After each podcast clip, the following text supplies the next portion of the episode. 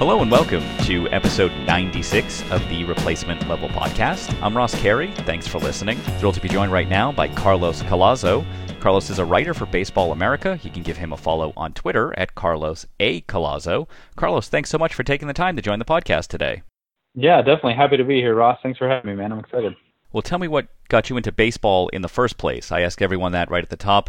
Tell me what initially attracted you to the game.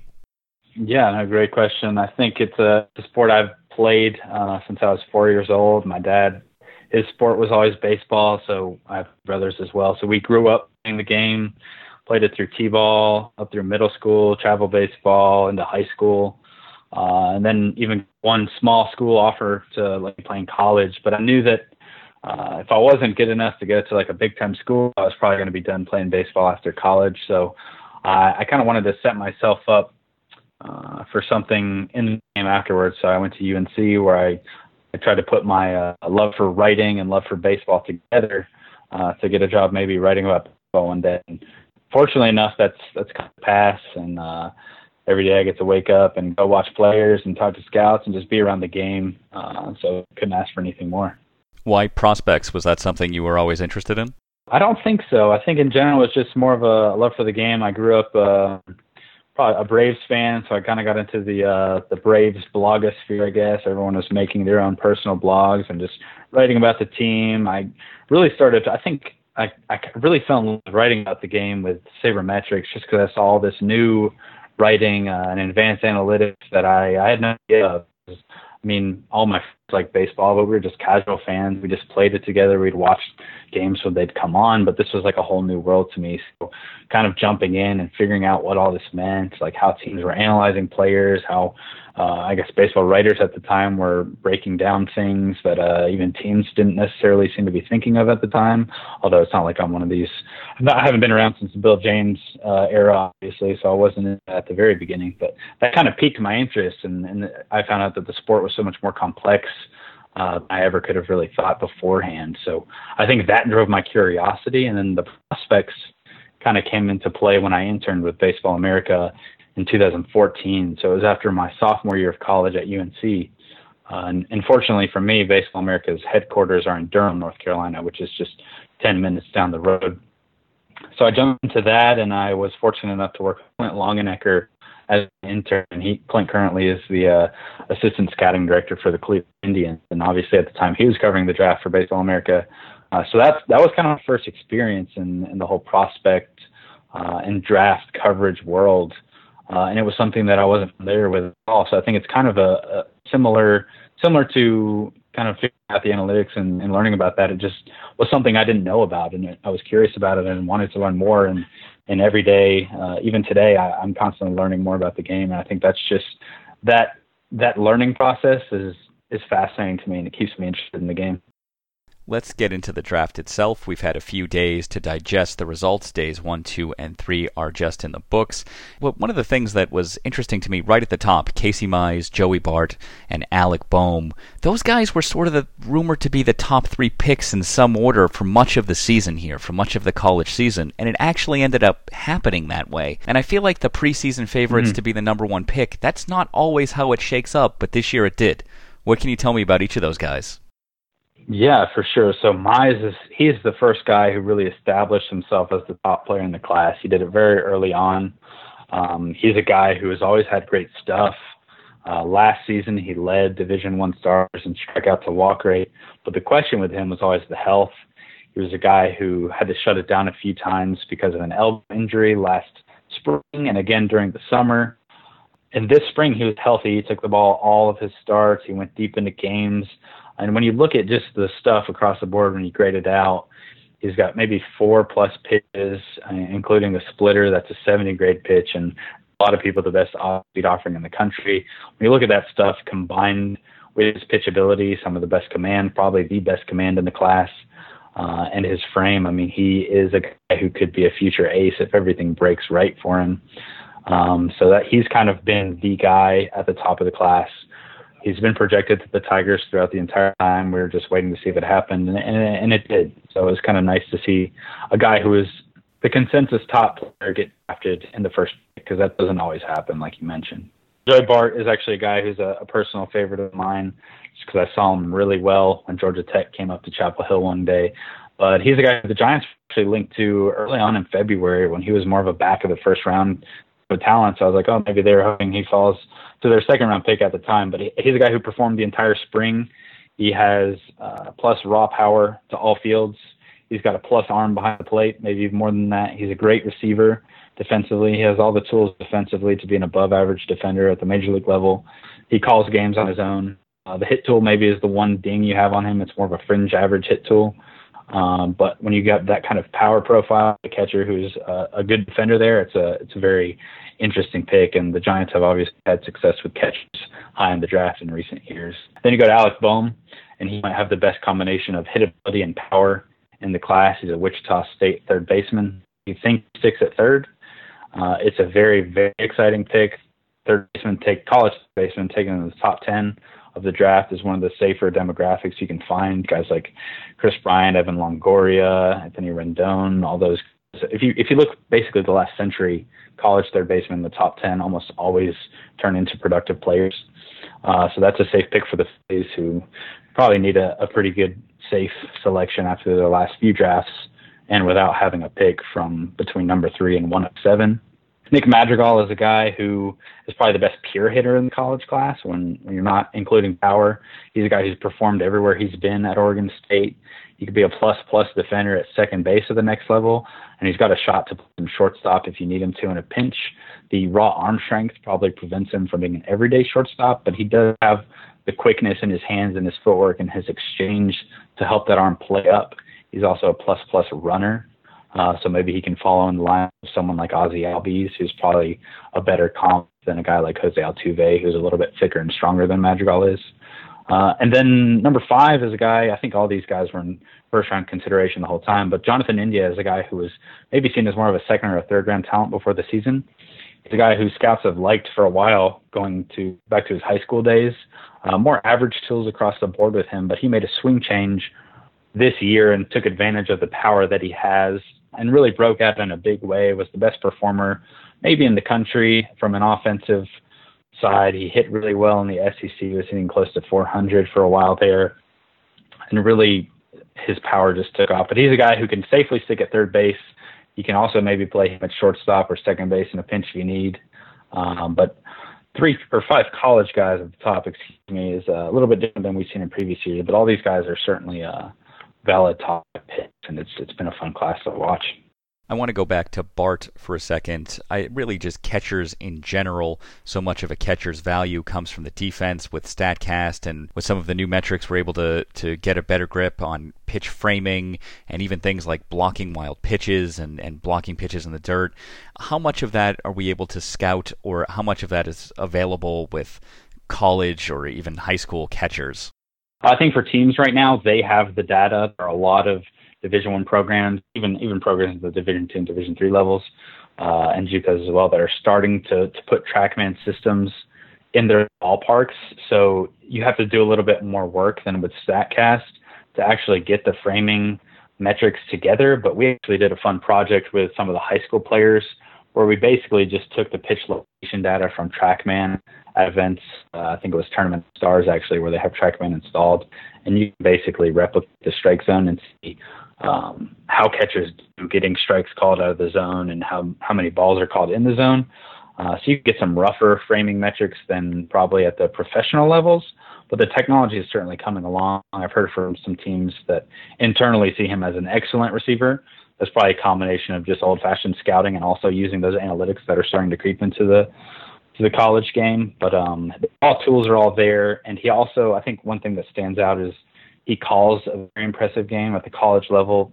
That doesn't really happen a lot with catchers being in charge of pitch calling, just because a lot of coaches like to kind of get their hands in there and and uh, and control everything from a uh, pitch selection standpoint. But Bart definitely has all the tools to be a plus defender. I think it's just a matter of cleaning up some footwork with him, and he's right there. Two highly rated pitchers slipped Matthew Liberatore went 16 to the Rays, and Brady Singer 18 to the Athletics. Why did each of those guys fall? Yeah, we were surprised when this was kind of unfolding. As you mentioned, both highly rated. We had Brady Singer number four on our board, Matthew Liberatore number two. almost every person I talked to said Liberatore was top prep pitcher. I think it's a situation of a team like the Padres, who we thought, I, I think they definitely were in on Liberatore. Uh, they were looking for some other options that maybe were a little bit cheaper at number seven. So once he slid past that, um, the Rays and the Royals, they're the teams that have the two biggest bonus pools in this draft. So obviously you can't make deals beforehand, but it's a not exactly a well secret that you have an idea of where guys are going, what their signing price, what signability is going to be. Uh, so it almost makes sense that these guys went to. I mean, they're two top five talents, and they went to two of the teams that have the most uh, bonus, the biggest bonus pools of the draft. So I guess in hindsight, we probably shouldn't have been as surprised as we were, just because previously, and it, it's been a little bit tougher under the current CBA to slide guys down to, to other picks, but it looks like that's what happened in this situation here with both of these guys because they performed. Uh, Brady Singer is more of a a safe, um, pretty safe to say he's going to have a major career and be a solid player. He did, might not have as much upside as some of these other guys, but he's got Aaron Nola comps, uh, and Aaron Nola has been pretty good in the major leagues. And Matthew Liberatore is a guy who has three potential plus pitches and maybe a fourth since he added a slider with a, a six five frame as a left-hander. So two very very impressive picks that you normally don't see going in the middle of the first round. Who were some of your favorite picks outside of the top five? Who were some of your favorite picks in the first round of the draft? The one you mentioned, Liberatore, just because we had him ranked so highly, uh, I think that's very impressive. I like uh, Logan Gilbert at number 14 to the Mariners. He's a college pitcher with Stetson who had a fastball that was in the mid 90s over the summer. He was a, a, maybe the most dominant pitcher in the Cape Cod League, which is the premier summer bat league for college players. And his fastball is intriguing just because it plays up. Uh, it was actually in the low 90s for much of the spring, a tick down from what scouts had seen before. But it's a pitch that he's able to get swings and misses with frequently in the zone. He can elevate that pitch and get swings and misses because his extension is elite you compared his extension uh, to major league pitchers, definitely above average. And he's a guy who also started pitching as a high school junior. Uh, so he's been pitching less frequently than college pitchers his age. And he's consistently gotten better and better every season. So I think he's a guy who has some upside remaining. Um, normally might not be the case for college pitchers his age.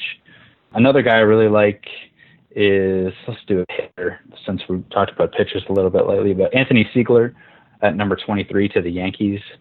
Um, high school catchers are risky historically, but Seigler is a guy, ambidextrous pitcher in high school. He throws from the mid to upper 80s from the left side and it's up to 92 from the right side. But his pro future is behind the plate.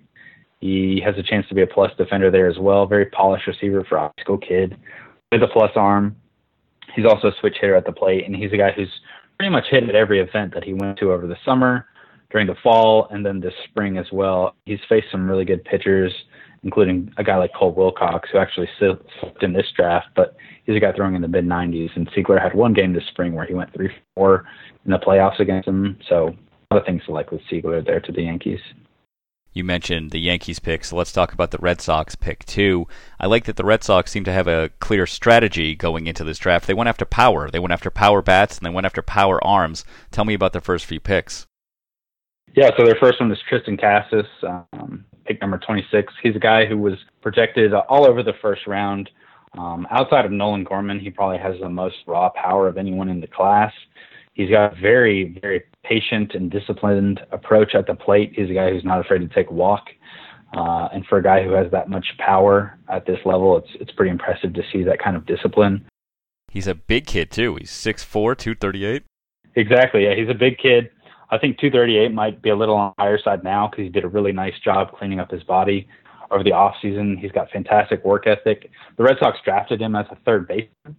Um, he's played there for his high school team, but he's also played first base for Team USA. I think most scouts project him to move over to first because of that frame, but he has a plus arm.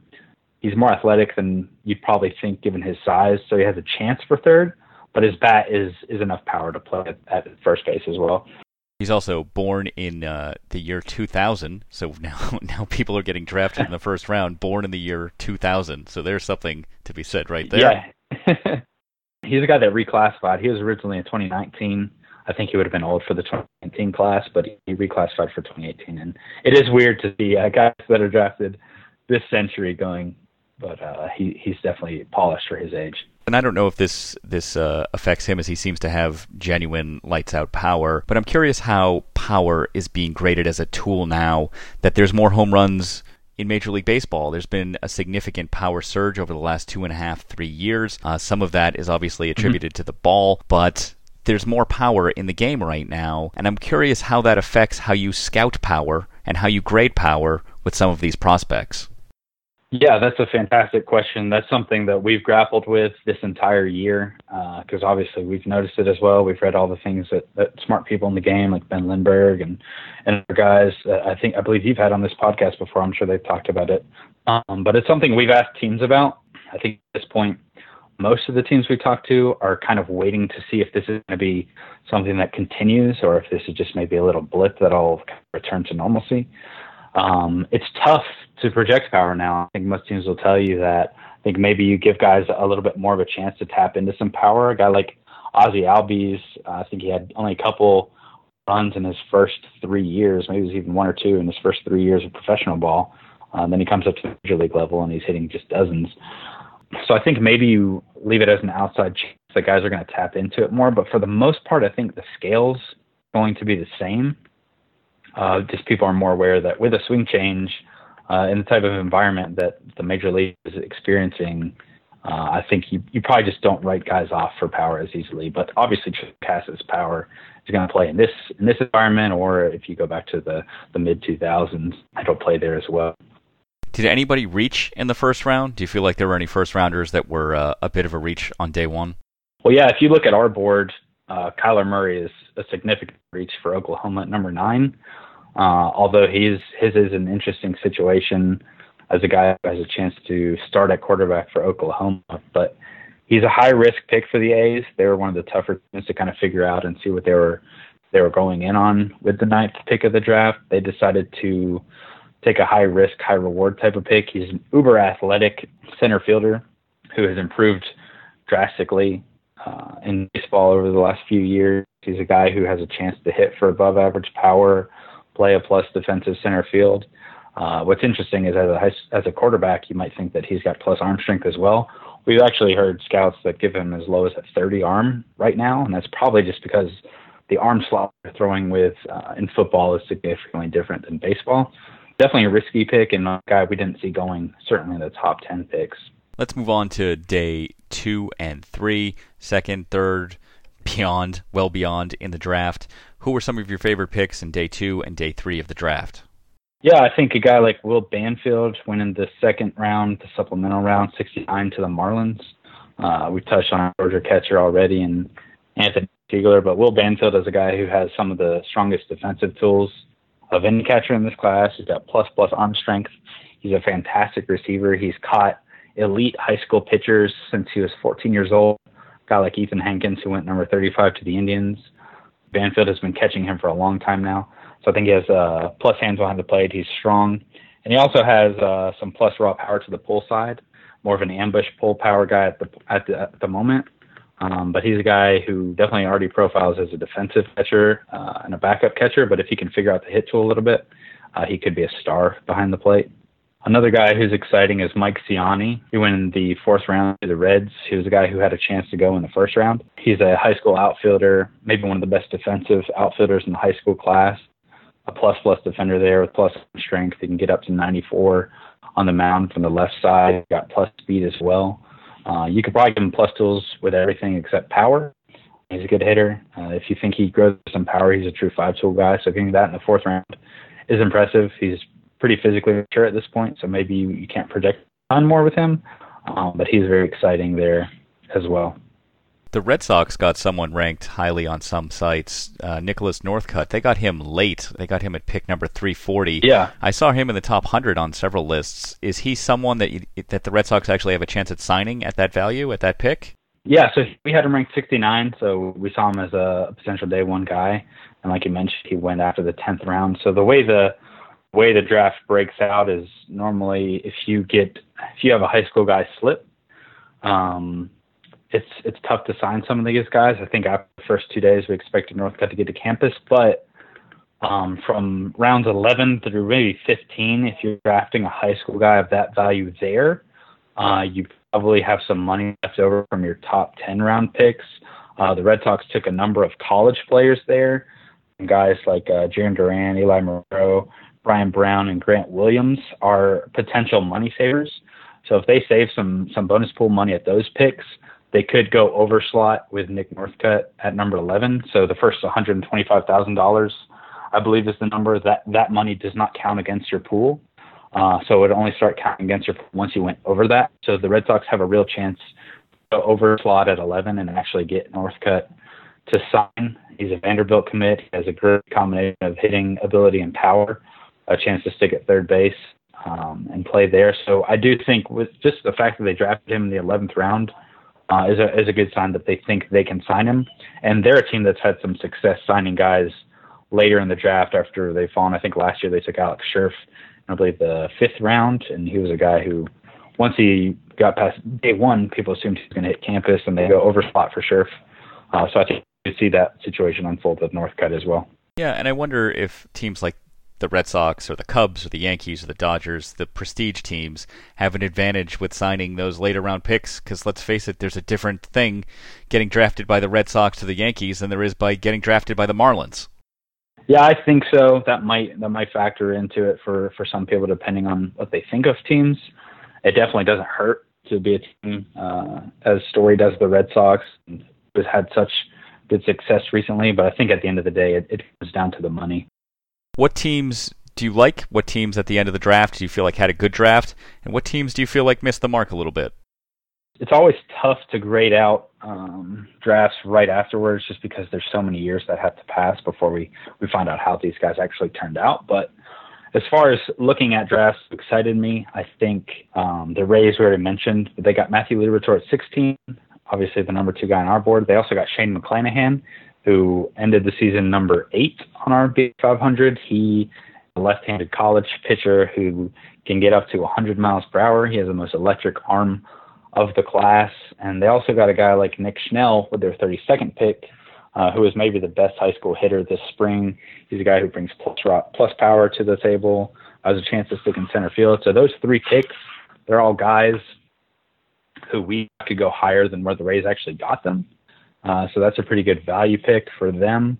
Uh, another team is the Royals. They got uh, Brady Singer and Jackson Kowar in, I believe, much later than, than you would have expected those two guys to go. Those are potential middle of the rotation arms. But um, yeah, they also got Daniel Lynch and Kris Bubic, who are two college left-handers who who could have been first round pick. Well, they were in one case. Daniel Lynch was a first round pick, and Bubich went in the supplemental round. But the teams that had uh, those extra picks in the first round, even the Indians, I thought they had an interesting draft as well. They really took advantage of the the bonus money and the picks they had. The, the Indians got a guy like Ethan Hankins at 35. And before the season, Hankins was a guy who had a chance to become the first ever high school right-hander taken number one overall. His fastball is the best pitch, the best fastball in the class. He's a guy that gets up into the upper 90s with elite life on the pitch. And they also had some late round picks, like Steven Kwan in the fifth round out of Oregon State, speedy center fielder, and Raynel Delgado in the sixth round, who's maybe a high school guy who could have gone higher than that with some potential as a switch hitter uh, and a chance to stick at shortstop. Did any team consistently reach? Did they reach on pick after pick? Did they just have their own board and just, you know, reached on everything? There's no team that jumps out to me or like where I think, wow, that was really bad. That was really bad here. That was really bad there. I think the biggest reach we already mentioned is just Kyler Murray. Yeah, and there's rumors now that he's actually signed, right? That he's signed a five million deal, five million. Yeah, I saw those, and that's it's crazy. I, I heard close to five million. So if you've heard if you heard more recently, then you might know better. But that's that would be above slot for nine. And and when I saw that pick, I was like, okay, maybe that's going to be an underslot deal where they save some money and get a guy in the, in the later rounds that's a first round talent. Uh, and I think they still did that. They drafted Jeremy Eierman in the second supplemental round, and he was a guy who didn't have a great spring, but uh, he entered the year as the best shortstop in the class. And he's a guy that has a plus arm, plus raw power, uh, and he's a plus runner as well. So I think while the first pick for me might be a bit risky, maybe a bit of a reach looking at our board, they also got a guy like him, like Jeremy Eierman, later down the board that in some ways kind of makes up for it. Um, so there's none I think that I would crush at this point. I want to ask you just about some of the best tools. We've hit upon some of them quickly, but who has the best fastball in the draft? Best fastball, I would say Shane McClanahan with raw velocity, especially from the left-handed side. Uh, Ethan Hankins, we mentioned just because more because of the life that Hankins gets on that pitch when he's healthy. Casey Mize also has a very good fastball. It's a, easily a plus pitch. Could be ticked or uh, a half grade higher than that. Brady Singer is a guy who's in the mid 90s with excellent life on his fastball as well. So I think those are the guys who come to mind. not looking at some of these college relievers who are just flamethrowers like a Durbin Feltman or someone like that. How about the best breaking ball? Uh, best breaking ball, I would give it to Carter Stewart. He's a prep right-hander out of Florida that the Braves took number eight overall. This is a pitch that uh, per TrackMan is the highest spin rate of any any pitch TrackMan has ever recorded. On average, it's a 3,000 plus RPM type pitch, and he lands that for strikes. I love that pitch. I personally would say it's the best breaking ball in the class. Another one to consider is Griffin Roberts' slider. He's a pitcher out of Wake Forest. He's a guy who's a converted reliever and started this year with some success. Uh, Tim Cate has an excellent breaking ball as well, short left-hander out of Connecticut. He was injured some this season, but that pitch when he's healthy is also a, an easy plus pitch. So those those handful of off-speed pitches are, are the ones I would point to. On the offensive side, best right-handed power. Let's see, right-handed power is a little tougher. I mean, Joey Bart, uh, he'd probably be an easy selection for that. A lot of the power in this class is from the left-handed side. Um, Northcutt is also a guy who we already talked about is interesting. I'm kind of just scrolling down our list. Um, yeah, let's just go with Joey Bart. I think he his probably plays fairly. And how about left-handed power? More of that this year. Yeah, so you got a guy like on the college side, Seth Beer. We've had scouts throw 70 grades on his power before. Nolan Gorman is a guy who also has plus plus raw power. Triston Casas is another guy. Trevor Larnach is a guy who has power with Oregon State, and Onyx is interesting because his plays to the opposite field, similar to Joey Bart's, extremely well. Uh, so those, those are the ones I mentioned. Fastest guy? A couple guys to consider here. Jordan Adams, he's a uh, two-sport guy who's committed to North Carolina before he was drafted number 17 to Angels. I think he's an eighth grade runner. Excuse me, an 80 grade runner. Xavier Edwards is a middle infielder out of Florida, high school guy. He's also a top of the scale runner. And someone further down the board who actually I think just got drafted very late. Um, he could have been a, a day two guy. Actually, I'm not even sure if he got drafted. Uh, but Max Marusak is a guy out of Texas, Amarillo, Texas. He didn't have a great year offensively, but he is an 80 grade runner, maybe the best runner in the high school class. In the college class, I think of guys like Kyler Murray, Jake Mangum. Isn't there a guy I saw that on on somewhere that the Diamondbacks drafted somebody named Blaze? You're telling me Blaze isn't the fastest guy in the draft? That's disappointing.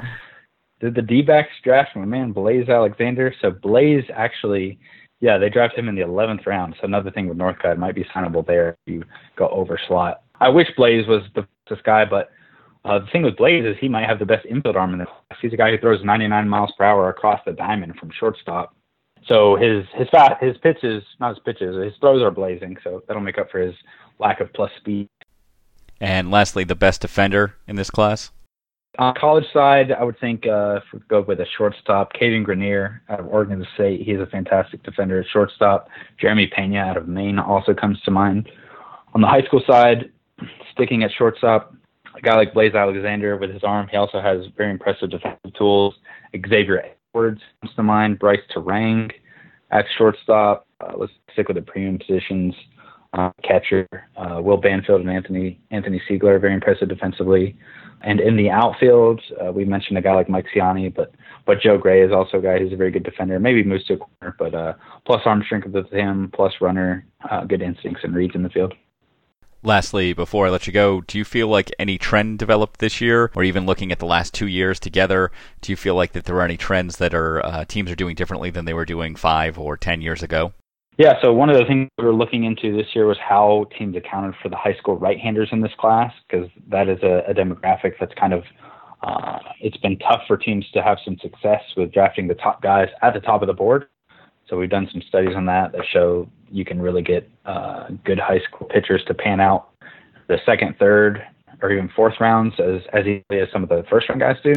Part of that might be scouting velocity too much. So you see a bunch of the high school right-handers that were taken early, at least, a lot of those guys were very good strike throwers. They weren't necessarily guys that just come out, uh, were able to just come out and throw hard. Uh, Carter Stewart and Grayson Rodriguez obviously throw hard. They were the first two high school right-handers off the board, but they also throw strikes. A guy like Cole Winn does not have an overwhelming fastball, at least relative to some of these other guys, and he went 15th. Um, Ethan Hankins, Gunnar Hoglund were guys later down that are very impressive strike throwers. So maybe teams are starting to draft more for pitchability at the high school level than pure arm strength because a lot of those guys have uh, turned out to not have much success. Another thing that, that I noticed, and then I'll probably have to dive deeper into this to see if this is true, is there seems to be a lot of hitability college guys and, and hitability high school players taken uh, with the way that power plays at the league level. Maybe teams start to value just a pure hit tool more over guys that, that just have a ton of power and swing and miss a little bit more. Although there are some of those guys as well, so that, that might not actually bear out uh, as, as strongly as I'm maybe leading it to, to seem like. You've been listening to Carlos Collazo. Carlos is a writer for Baseball America. You can give him a follow on Twitter at Carlos A. Collazo. Carlos, thanks so much for taking the time to join the podcast today. Yeah, awesome. Thanks for having me, man. I really appreciate it. This is fun.